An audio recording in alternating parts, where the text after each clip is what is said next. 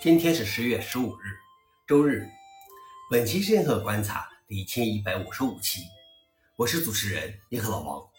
今天观察如下：第一条，中国九章三号量子计算机可比最快超算快两百亿年。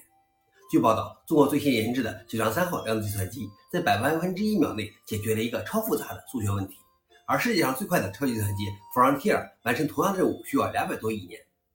九章系列量子计算机使用光子作为计算的物理介质，每个光子携带一个量子比特。物理评论快报周二发表了一篇论文称，在九章系列量子计算机中，前两代的光子数量分别为七十六个、一百一十三个，而在最新的九章三号中增加到了二百五十五个。九章三号原型机还打破了该系列前代产品创下的记录，计算速度提高了一百万倍。消息来源：SCMP。老王点评：不知道什么时候可以解决具体问题，比如天气预测。第二条是。Firefox 即将默认启用原生微软后端。虽然 Fedora 和 Arc 等 Linux 发行版在默认情况下被 Firefox 启用了原生微软后端，但上游的 Firefox 仍然没有在其官方版本中启用微软支持。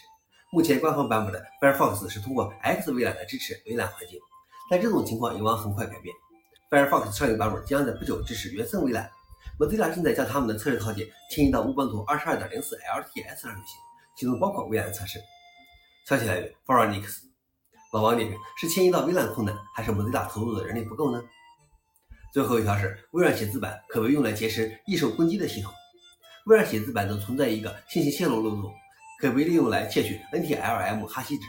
微软表示，有两种方法可以利用这一漏洞：一种方法是以受攻击的用户身份登录，然后运行一个特制的应用程序，利用该漏洞控制受影响的系统；另外一种方法是诱骗受害者打开恶意文件，攻击者必须说服用户点击一个链接。通常是通过电子邮件或即时信息中的诱导链接，然后说服用户打开特制文件。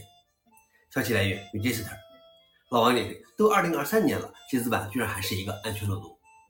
以上就是今天的硬核观察。想了解视频的详情，请访问搜狐链接。